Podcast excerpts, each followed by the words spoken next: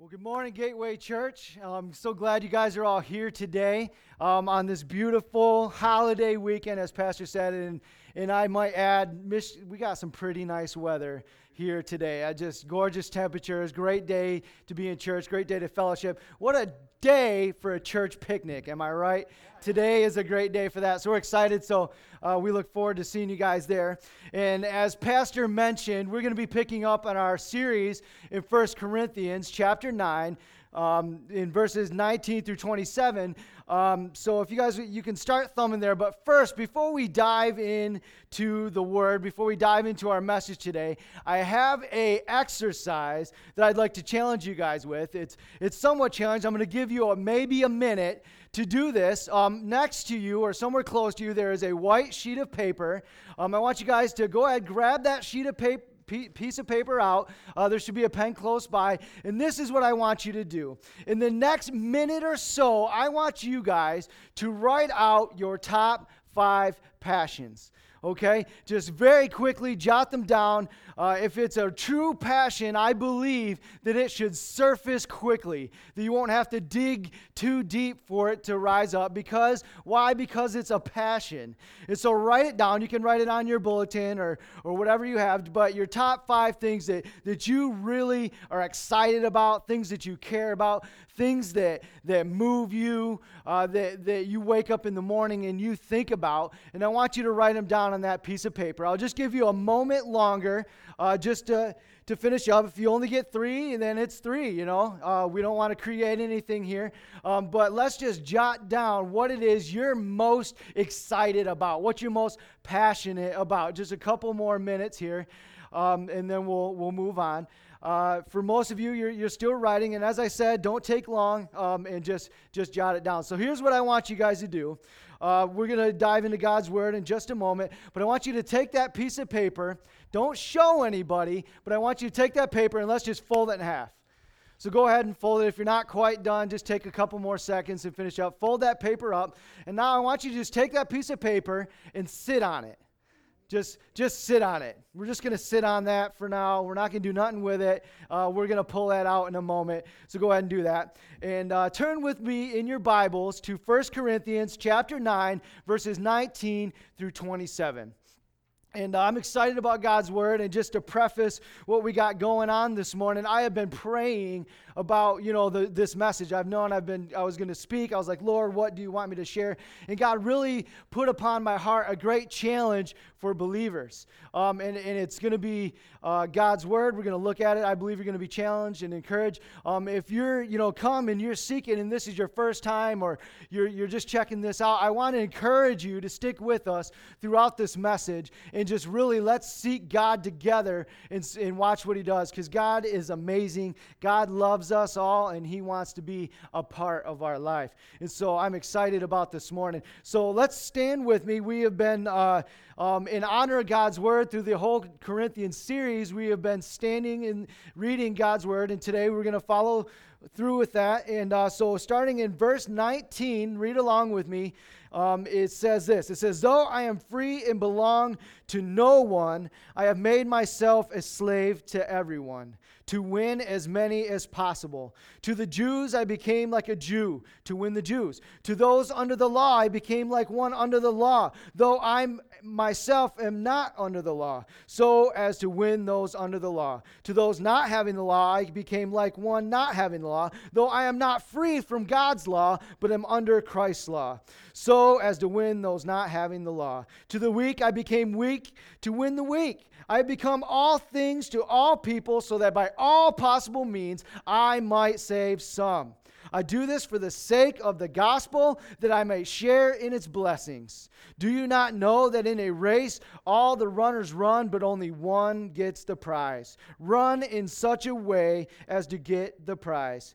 Everyone who competes in the games goes into strict training. They do it to get a crown that will not last, but we do it to get a crown that will last forever.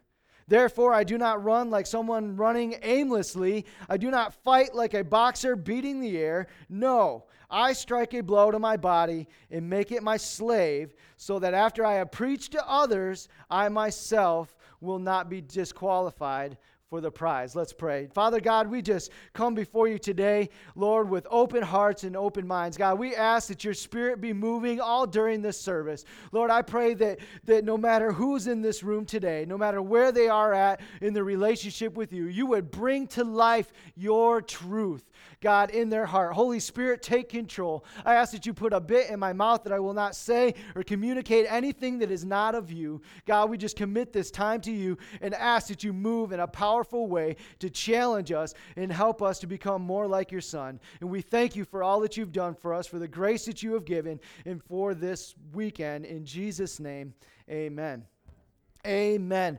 Well, this morning, I, as I said, I'm super excited about what we're going to be talking about. It's, I believe, it's very powerful, and it's going to be um, good. Uh, just to follow up with what we had been talking about, Pastor, we've been in this First Corinthians series for a number of weeks now. And uh, if you rewind a few weeks back to um, Pastor, he's been preaching, we've been talking about gray areas. We've been, uh, Paul was kind of defending his title, that his ministry somewhat had been under some scrutiny. People were looking at Paul's life and noticing maybe some what could seem to be inconsistencies about him and, and how he was somewhat different than some of the other apostles. And so they were questioning his authority. Hey, are you a teacher? Are, you know, who, how do you preach? Or, or what authority are you doing this? And Paul is making his case and saying, look, this is who I am. This is why I do what I do. And we started off with talking about the gray areas and how people, there's this belief in the Corinthian church that, you know what, if I don't feel like my own faith is in jeopardy, that I am justified, entitled, and able to do whatever it is I will. And the challenge was, and Pastor put this challenge forth, that we, you know, though we are free, and though we may not feel that my salvation is at stake, however, out of our love for people, we we need to ingrain in ourselves some self discipline and, and hold off from doing certain things. Why? So other souls can be saved. You know, Paul saying, Yes, I am free. Starts off right in verse 19. He says, I am free and I belong to no one. But I took those freedoms, he says. He says, I have made myself a slave to everyone to win as many as possible. And he's talking about the concept that our lives are not our own that we need to live for God and live for other people. And that's a challenge that we as Christians need to embrace. That though we are free, though we can do what we will, and though I may not feel like my salvation will be at stake, for the sake of other people, I will act in such a manner that will lead them to Christ. In everything he said and did, he was thinking, is this going to lead someone closer to Christ or is it going to bring them farther away? And he chose to lower himself and make himself a slave. You know, Paul was free in his title as an evangelist, Paul was free in his citizenship as a Roman, Paul was free in his financial status. And he said, Hey, you know, though I have a right to ask for support from the Corinthian church, I chose not to for a couple reasons. I chose to do it so that you may know that I'm not just in this for the money. He chose to do it as an act of service to the Lord. He laid it down as an offering to God, and he did it. Um, and he had freedom in that, that that he wouldn't have had if they were directly supporting his ministry. He was saying, Hey, you didn't give me a dime. I did this out of my love for you and my love for the Lord. I am free. I am free from all these harnesses, these snares. I'm a slave to nobody. But what did he do with those freedoms? He laid them down. He laid him down. And that is love. He did it out of love. He did not allow himself to act in any way that would cause somebody to stumble, whether out of their own spiritual ignorance, whether out of their weakness. He chose to lay himself down as Christ did. And I think that's a powerful, powerful thing. And it's a challenge to us today that we, are, we cannot have our own conscience be the only qualifying justification for our action. Amen. Amen. That, that we need to look for the good of other people and act differently because the, the reality is, is that there are Christians out there, weak Christians out there, whose faith will be affected based upon how you act and how I act. They're watching our every move. You know, and they're not mature enough in the Lord yet to, to be grounded in their faith to where what you do does not bother me. So I could pick anyone in this room at random and could say, no matter what you choose to do with your life, it will not affect my relationship with the Lord. Yes, you can make me angry. Yes, you can make me sad, but it's not going to affect my relationship with the Lord because I'm grounded in my faith. I know the Lord, I know who I am in Christ. But there are others who would look at how I act and how you act, and it would rock their world. They would be like, you know your actions could could create a separation between them and god and Paul saying i am not going to do anything that would come in between another believer and the lord and so he chose to make himself a slave of all, which is amazing. And, and, and, that's the why. That's the why behind he, him laying everything down, is so he could win as many souls as possible. You know, we can see that Paul, reading this text, we can see Paul had a great, deep passion for seeing souls saved. Everything he did, he had that in mind. That he, it, it was a driving force behind his life that he, his desire to see souls saved. And my question to you this morning is, and, and to you mature believers, to you um, Christians, how important is winning souls to you? You know, it was Paul's driving force to his life. How important is it to you? It was his goal. It was, it, it was what he breathed and lived for. He, everything he did. Paul had this whatever it takes attitude to his ministry that was like no other. And this morning, are you guys willing to do whatever it takes to see souls come into the kingdom? You see, I believe that we as Christians, God has called us all to be soul winners. Amen. Amen. God has called us to reach the lost you know? And this has been challenging me all week. Um, as i've been meditating on this as i've been uh, thinking about it, as i've been praying god challenged my own spirit. And says pete are you willing to do whatever it takes? Pete how important is it to you that souls enter the kingdom? Now vocationally i'm a pastor you know, I left my, I, I hung up my roofing equipment and I sold my business years ago. And vocationally, I'm a pastor. And so, you know, I think in terms of church and my, you know, I work here and I do my thing. But am I out in the marketplace as I'm walking down the street? Am I preaching the word and reaching people? Am I reaching out? You know, God challenged me saying, look, boy, this has got to be a passion of yours. And I want you guys to do, to do with me for a moment. Uh, you should be sitting on a list of your passions, a list of your goals, something that you're excited about, something that moves your life. And I want you to look over these goals. I want you to look over these passions that you put down earlier. And I want you I want to ask you a question. Is winning souls on that list?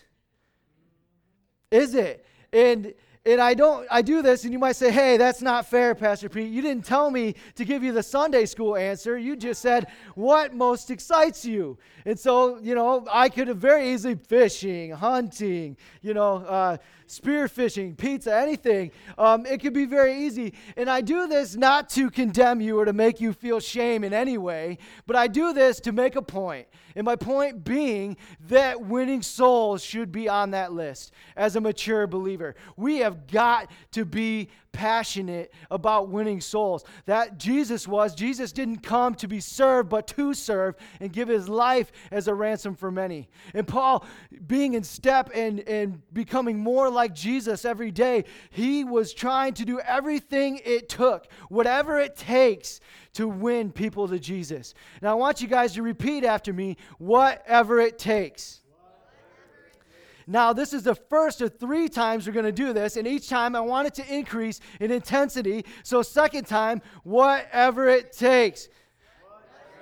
Very good. And now, the third time, I want to hear it nice and loud. Beautiful, beautiful. Whatever it takes. We got to have that whatever it takes attitude, you know, because God has called us, the Gateway Church, to be soul winners and not pew sitters. And I know we know that here at the Gateway Church, but I believe God is challenging you and challenging me to turn up the heat. Everybody say, turn it up. Turn it up. God is saying we need to act with urgency. We need to act as if people's lives depended on it because the reality is is they do. People's lives are in the balance, and we don't know how long we have on this earth. We don't know if we're going to be raptured tomorrow. We don't know if the person you're closest to is going to die tomorrow. We don't know. But we do know that we need to act as if each day was our last, and the person you're talking to was their last day. You know, had they leaving your company and you never challenged them or gave them an opportunity to respond to the gospel message, where would they go the next day? That is the reality. And that's what Paul's saying. He is making a case that, that he is conducting himself in a manner with this great passion in mind the whole time. You know, God has called us to, to be soul winners, the Gateway Church. Um, you know, and I want you guys to think, you know, sometimes we think, well, that's the pastor's job. That's the minister's job. That's your job, Pastor Pete. And my challenge to you today is it's all of our jobs. You know, I want you to think of Pastor Ben not as the minister, the minister, but as the administrator. That he his job is to equip us for the work of the ministry. And we are God's holy priesthood, are we not? We are. We are God's holy priesthood. And God has called every person in his family to be a soul winner. And so God is saying, look, if you love me, if you have my heart, you would love other people with such a love that you would do whatever it takes. Whatever it takes. And so, Paul, with this mission, this vision in mind, begins to explain what some might call chameleon like actions. Okay, as I told you before, people were looking at Paul as people look at you, and they noticed what would seem on the surface to be some inconsistencies in his ministry, and they called it to question. And Paul is, is saying, Look, this is why I do what I do. So, so let's look in verse 20. He said, To the Jews I became like a Jew to win the Jews. To those under the law, I became like one under the law, though I myself am not under the law, so as to win those under the law. To those not having the law, I became like one not having the law, though I am not free from God's law, but am under Christ's law, so as to win those not having the law. To the weak, I became weak to win the weak. I have become all things to all people, so that by all possible means I might save some. I do this for the sake of the gospel, that I might share in his blessings. Okay? And a few things strike me funny as we read through this passage. Um, it seems like Paul is confused in this, in this you know, text. He's saying, hey, I, uh, you know, I'm under the law, though I'm not under the law, even though I really am under the law. And uh, so, how what what's that? Is Paul having some sort of identity crisis here? Is he like, who am I and what's going on? I'm, you know, I'm not under the law, but I am under the law, but I'm not. So it's cool. You guys, you know, just that's cool. You know, it, it, seems funny, but really what Paul is talking about here is there are different types of law. And it's important to know which one he's talking about in the text as he's speaking. In the first of which, he references three people groups in that short little um, span. And we're going to look at all three of the first are the Jews, the matter of the Jews. Now, when he's saying to those who have the law, he's referring to the Jewish ceremonial laws. There were 614 different Jewish laws and festivals and feasts that the Jewish people people followed and, and went through very closely. And what he was saying is like, when I'm with the Jewish people, man, I'm I'm following those laws. I'm I'm eating the right stuff at the right time. I'm doing the feast. I'm getting circumcised. I'm I'm practicing the law just as any Jew would practice the law.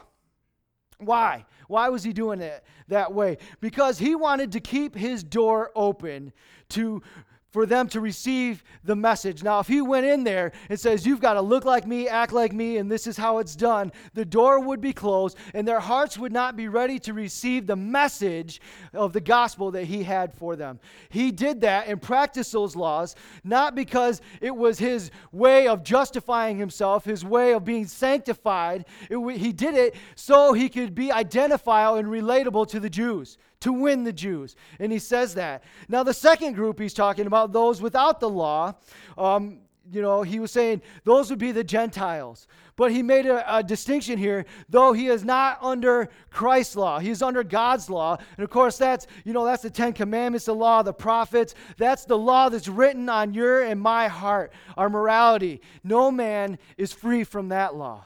And so he was saying, when I'm with the Gentiles, I don't feel the need to make them do what the Jews do. I don't feel the need to say, hey, in order for you to be in a covenant relationship with Jesus, you have to be circumcised. No, he didn't do that. He says, I was like one without the law, which is the ceremonial law, though he is not out from underneath God's law. Okay? And so he was doing that to win them. Now, the third people group he references here are the weak. Now, who are these weak people? And on what level did Paul make himself weak to win them? Interesting question. And when you read the text, you realize that Paul is talking about those people I referenced earlier. And those are weak Christians, new converts, people whose faith would be shaken by other people's actions.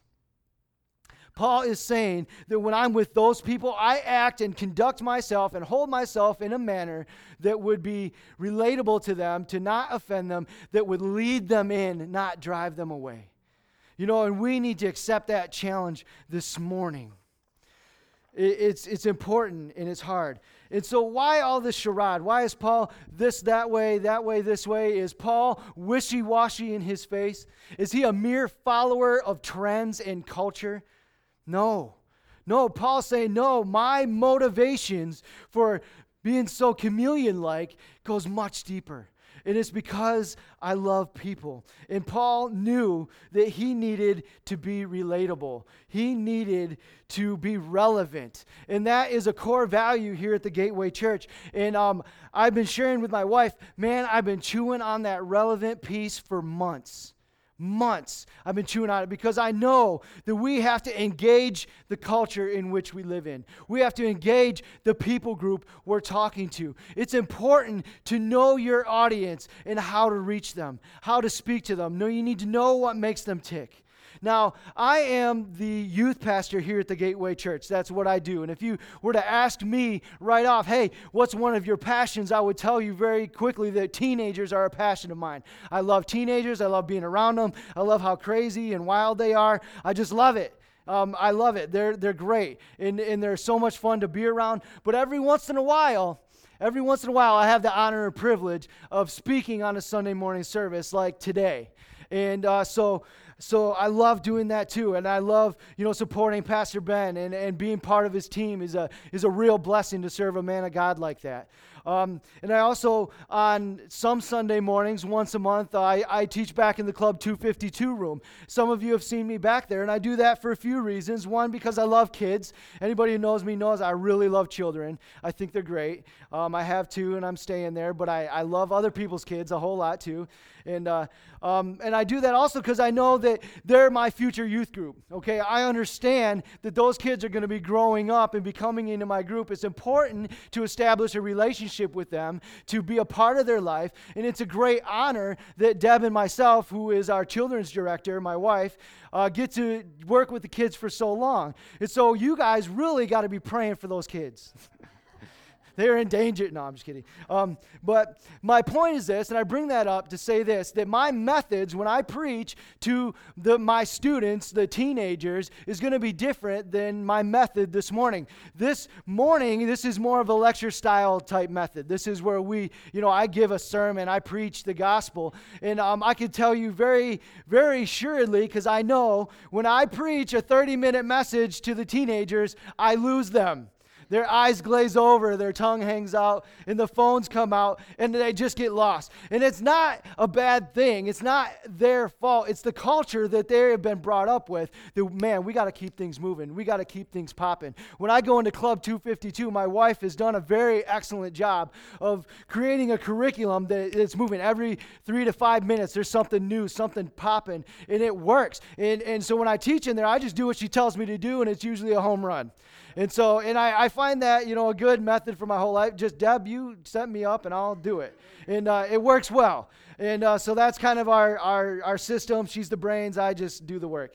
And uh, so, so it works out good. But my methods are different. You know, if I went and preached this message to the kid, and I was, I'm preaching my heart I'm spitting and I'm doing my thing, those kids would not know what the heck I'm talking about. They'd be like, God, send Miss Deb back in the room, please. Uh, this guy is crazy. And so it's important to know your audience and to engage them. And Paul is saying that in this text, in regards to those three different people groups the, the Jews, the Gentiles, and the new converts, the new Christians, which most Christians were in that time, a um, lot of new Christians. And uh, he was saying, when I'm with them, I am able to engage them in a way that they are open to receive the message of the gospel. And my question to you today is how relatable are you? Are you relatable to anyone from any walk of life? Can you preach? Can you be relatable to blue collar, white collar, rich, poor, hyper, calm, young, old, new, um, you know, mature Christians, baby Christians? Can you reach them? Are you relatable? Have you asked God to help you reach them? Because I believe as a Christian that we need to go after everyone. And our tendency as Christians is to only reach out and to care about people who remind us of ourselves, who look and talk just like me, who love to fish and hunt. God, give me that ministry. But you know what? God has called me to preach to teenagers, and 90% of them don't know how to hold a fishing pole. that's okay, and I'm praying with them, and God's going to reach them. But you know what? If, if, uh, if all Pastor and I cared about were people who looked and talked just like ourselves and made no effort to accommodate anyone else from any other walk of life, how effective would our ministry be? This room would be empty, and Pastor Ben would I be talking to each other. Um, you know, because the reality is, you're here, I'm here, we're all here because in some way we identify with Pastor Ben in the Gateway Church. That we feel fed here, we feel connected here, we like Pastor, and he speaks our language and, and he's, he reaches us, and that's a good thing. That's a good thing. But we need to be ministering to others in a way that they can connect, that they can feel loved and engaged. And so that's our challenge today. You know, I wouldn't go into a rural setting with my inner city methods. I would not go into the streets of Waukusta, where I was born and raised in the greater Lansing area, and bump rap music because kids would not be down.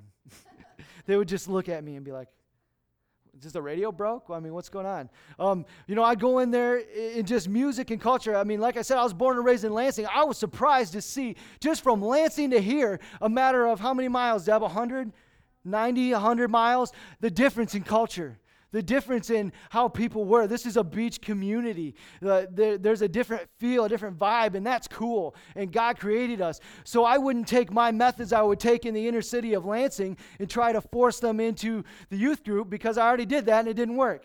And so I, I regrouped and came back with a new method. And uh, God has been good and God has been great and, and, we're enjoying it. But our methods need to reach the people we're talking to. Now, let me make a distinction here. And Paul made this distinction himself. Am I saying that to reach a sinner, that I need to act like a sinner? Do I need to go to the bars and drink beer to reach the bar, the bar attendant, beer drinking guy?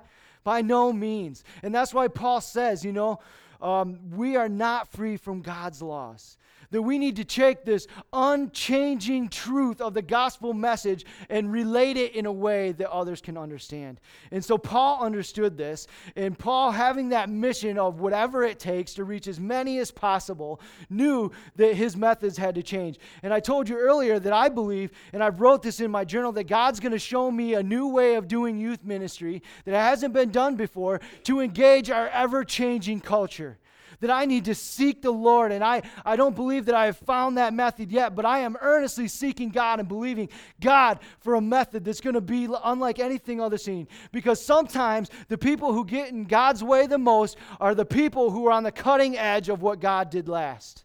And we don't want to be that here at the Gateway Church. We want to be fresh. We want that fresh rhema word from God that's going to bring life into people and be effective and engage the culture that we live in because it's changing. It's always changing, always moving.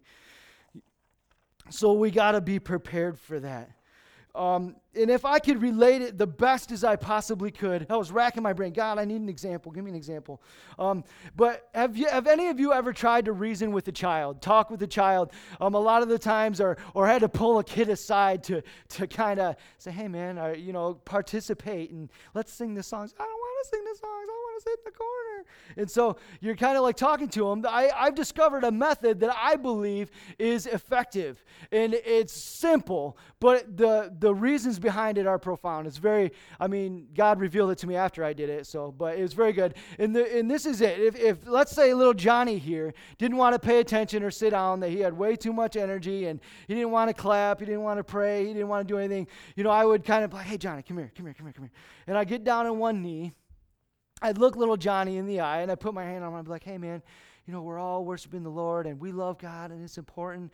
And, and you know, this is really effective because why? Because I have humbled myself. I'm no longer the six foot three giant compared to this two foot little child. I've humbled myself to a position where I'm eye to eye with him. And I'm communicating to him value that he matters to me, that he's worth taking a moment, lowering and humbling myself to talk to, and saying, you know what, Johnny, I really, you know, let's let's just go in there and let's have fun. Let's worship the Lord. Let's let's jump in. And I know it may not be your favorite thing, but you know, we're gonna do something fun in a minute. And, and usually little Johnny will be like, okay, because I've humbled myself. And we as Christians need to take that same stance as with other people and to humble ourselves and put ourselves in a place where we're eye to eye with them. Okay, does that mean I'm acting like a little kid? I'm like, I don't want to go to the store. I want to do it.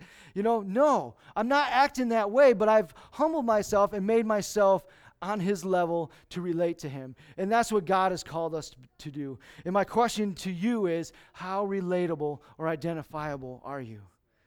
You know, seek to be able to reach somebody from all walks of life, no matter where they come from. This unchanging gospel message. You know, it's, it's important. And we need to do whatever it takes to reach them. Whatever it takes. I want you guys to repeat that after me one more time. Whatever it takes to reach them. Paul says that so by all possible means, in verse 22, he says, so that all possible means I might save some. I do this for the sake of the gospel, that I may share in its blessings.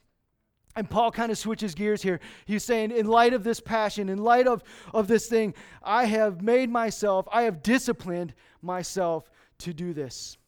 He's likening it unto a, a discipline. Now you're saying, oh, Pastor Pete, now you're really, you know, going, I love self discipline, woo. But it's important. And Paul likens this same passion, the same mission as a runner would be running a race.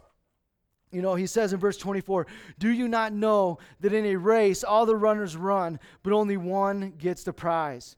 Run in such a way as to get the prize. Everyone who competes in the games goes into strict training. They do it to get a crown that will not last, but we do it to get a crown that will last forever. Therefore, I do not run like someone running aimlessly. And he likens it unto a race. And what he's talking about here is the matter in which we run or walk out our Christian lives. How we run matters. And you say, wait a minute, I'm saved, I'm going to heaven. Yes. But someday your life is going to end. Everybody's going to die at some point in your in, in history, unless we're raptured, which would be amazing. But but everyone dies. Someday your life will end. So that would mean that your life is the race. You're running a race in your life. Your death is the finish line. And the rewarding for the medal to which you are running this race will be your life in heaven. And you'll stand before the God who created everything, and you will give an account for how you ran. Now, how many of you would say that you want to be a second rate runner? An out of weight, worn out, kind of soggy kind of guy? Spiritually speaking, nobody wants that. Nobody wants to stand before the Lord and say, God, I settled for bronze, but I should have been running for the gold. God said, Run as you're running for the gold, that at whatever it takes, you will put this discipline in your life to reach the goal. The goal is the key. The key is being in heaven with Jesus and bringing as many people with us. That's the prize, and we got to run for it. Now, gold Olympian. How many of you watched the Olympics this, this winter or this year? How many of you can name three gold medalists right off top of your head? Three gold medalists. Not very many people. Yet these people dedicated their entire life to achieving that goal. A crown that's going to fade. A crown that I stand before you today and I can't name one. Not one of those people. Yet their dedication is inspiring. Yet their accomplishment is amazing that crown, that gold medal in the scheme of eternity means nothing. Okay? Do your race to win that eternal crown. Don't trade your crown for something that will fade, something that will rot. Do it for that eternal crown, that, that you know, loving embrace of the Lord that he says, Well done, my good and faithful servant. You know, Paul often talks, I've ran the race, I fought the fight. And he leads in and he knows that this mentality of whatever it takes, this mentality of loving people so much that it moves me, changes the way I am he knows that it is a discipline. Now, I want to let you guys know that I've been working out as of late. I've been um, challenged by my wife, who is very athletic. And after I realized she could beat me up, I thought, well, I better do something in case I get in trouble. Okay, I need to defend myself. And so I've been working out. And, and, you know, since this winter, I've lost about 10 pounds. I've been running, I've been lifting. I uh, worked out with a buddy of mine uh, a week ago. And we did this thing called P90X ab ripper, and it was horrible. I hated it. Like literally, I'm to call it the ab detacher because, you know, the next day I was sore, but the day after the next day, oh my gosh, you could ask my wife. I couldn't stand. I was like kind of like this the whole time and I just like my abs were detached from my body. They were just kind of flapping around. It was horrible. Okay, it's it's tough, but but I know that my end goal is uh, is to lose some weight, and and and I really you know I'm doing it so I can you know look good on the beach and uh, when the sun's out, the guns come out, and you guys know what I'm saying. And so that's kind of my goal. But would I keep putting myself through this ab ripping, shredding, exercise if I had no goal in my mind? Why would I put myself through that torture? I would stop, wouldn't I? Having no goal to shoot for. But my goal, I want to be 180 pounds of pure, lean, mean Pete machine. I'm ready. I'm going to go at it. I'm, I'm skipping lunches. I'm doing it. And it's hard. It's not fun. But I have that end goal in mind. Because if, if I lose sight of the goal, and if we lose sight of our goal of, of being with God in heaven, we are going to quit. We're going to stop. We're going to become distracted, and we're going to run for that big house, that big car, and that big bank account. You know, that's a perishing crown, a perishing medal that many Christians waste their race running for. And Paul's saying, you know what? I don't run like that. I don't box like that, punching and swinging at the air at nothing. No, I know that I got to force my body. What I punch and what I kick is my body. And, and so am I saying Paul's literally in this jail cell and he's he's like, You're gonna do what I say, and he's like hitting himself to the point of self-mutilation? Of course not. Of course not. But what Paul is saying here is Paul is saying that he has trained his flesh and his sin nature to be subject to his spirit. Now, I want you guys to know you're a three part being. God created you, three part being, that you are a spirit, that you live in a body and you have a soul. And your flesh, your body, your sin nature is constantly at war with your spirit all the time. And you'll never reach a place in your life when you're done working out, when you're like, I'm good for the rest of my life. I'm done. You know, we know that. We know that to be true, that, that we every day have to get up and, and say, God, help me do what you've called me to do. God, help me reach somebody for Jesus.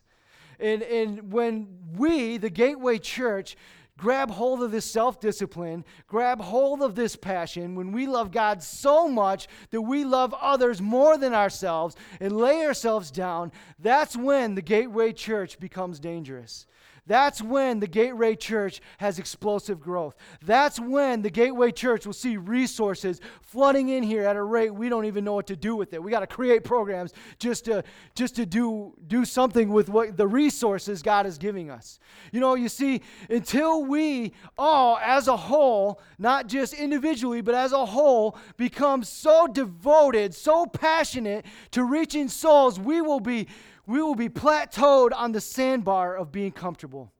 And until we shed the baggage of our own comforts, will we then be able to, to rise up and to be propelled into what God has called us to be? Because Pastor Ben, I can tell you very surely through his prayers, through his actions, and through his comments, his desire, God put in him a desire to be a soul winning church. That every time we give a gospel presentation here at the Gateway Church and we open the altars, that we'll see souls saved. People will come to respond, that their lives in eternity will be altered. God has called us to be dangerous, not comfortable. You know, God gave his son. The apostles gave their life. What are you willing to give up for the gospel message? What rights are you willing to forego so others can be saved?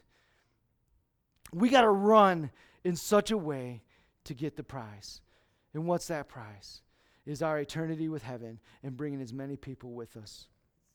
You know, it comes from living discipline. And if I could give you this little saying that God kind of put on my heart winning requires training, training requires discipline, and discipline requires some discomfort, does it not?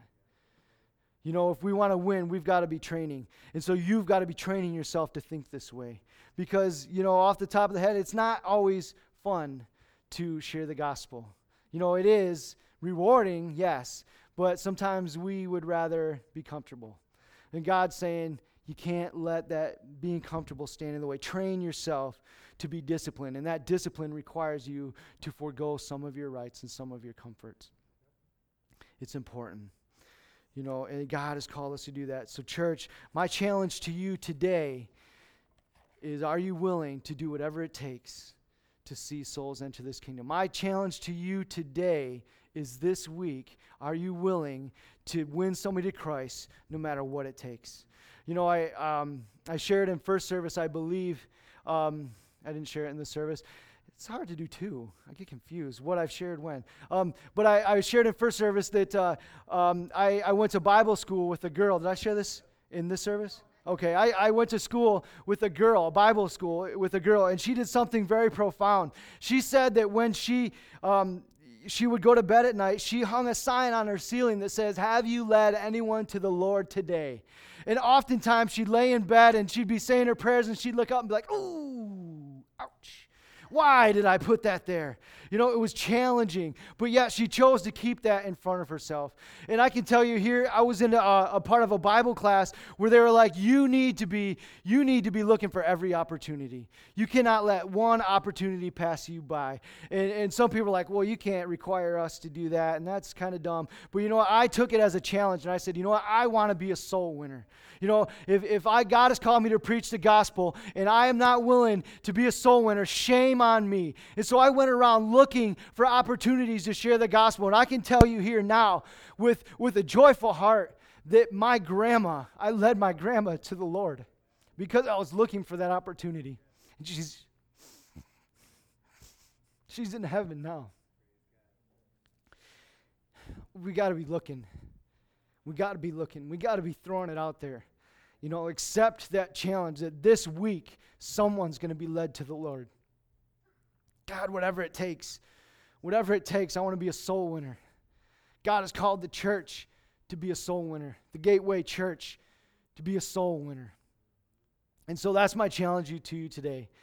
Um, I'm gonna we're, we're gonna be wrapping up here. Uh, and, and uh, I just want to give you an opportunity if you're like, hey, you know, you're talking about winning souls, you're talking about, you know, having a relationship with the Lord, and, and man, you're talking about running this race, and, and I haven't even started my relationship with Lord. I haven't even, I'm not even in the race yet. If that's you, I want to give you an opportunity, and if you guys could uh, ready uh, um, uh, soft melodious track, that would be great. Um, but I, I want to give you an opportunity just to, to respond to the Lord. And I'm going to I'm going to ask you to raise your hand. If that's you, just put your hand in the air. I'm not doing this to call you out, to embarrass you, but I'm going to do it because I want to see you go to heaven. I want to see you in heaven. I want to rejoice with you someday. That when, when this whole thing is over, that we can, we can rejoice in the Lord together. We can worship the Lord together. And so, if that's you, if you've never started that race, If you want to respond, you're like, Pastor Pete, I've listened to you for 30 minutes. I have no idea what you're talking about, but I do know I need the Lord. I want you to raise your hand with me right now. You know, is there anyone at all? I'm going to give you just a couple minutes to respond.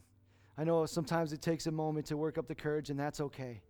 But God is calling you to be in His family. He wants you. He's been looking for you, He's been calling you out. You are not here because by an accident, you're here from a di- divine appointment from heaven so you can have an encounter with the Almighty God. Is there anyone in this room today that would say, Yes, I want to I wanna pray and accept Jesus?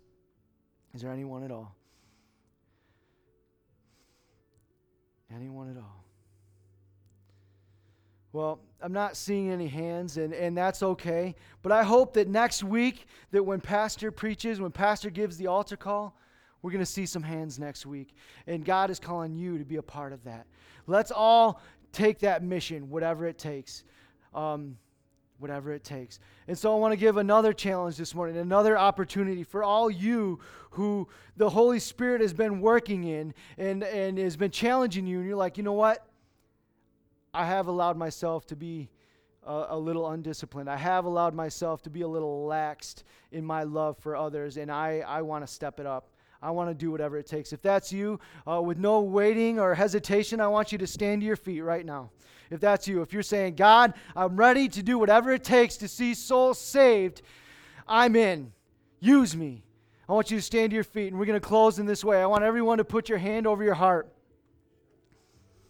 Put your hand over your heart and say, Dear Heavenly Father, thank you for sending your Son for me so I can be saved, free from sin. Thank you for sending somebody in my life to get, relate this gospel message. Now, God, use me in that fashion. Help me to, to reach somebody to preach the good news to them, to, to help them find Jesus. Whatever it takes. Whatever it takes. God, whatever it takes. I want to see somebody come to Jesus this week. Use me.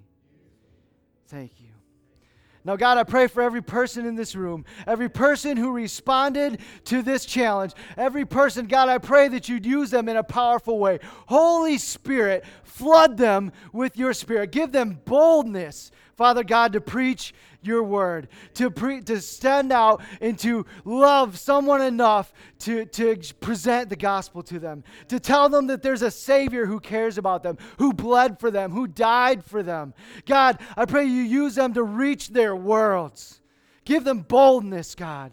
Lord, and help us to be disciplined in our walk and help us to do the things you have called us to do. We thank you for your word. We thank you for what you're doing at the Gateway Church. God, move in a powerful way. Revival fire fall. Move. Move, God. We need a fresh move. Lord, we are hungry for it. We, we desire it. And God, we want to be a church that wins souls. Thank you, Jesus. God, use us all. We love you. We thank you for all that you've done for us in Jesus' name. And all God's people said, Amen. Amen. Well, thank you guys for meeting us here this morning. Thank you for worshiping with us. I pray that God just bless you all week long, everywhere you go. I pray that, that you, are, you are blessed and that you bless others. I pray you have a great weekend. Join us for our picnic tonight. We're going to be grilling and chilling. I hope you all can come. God bless you, and we'll see you soon.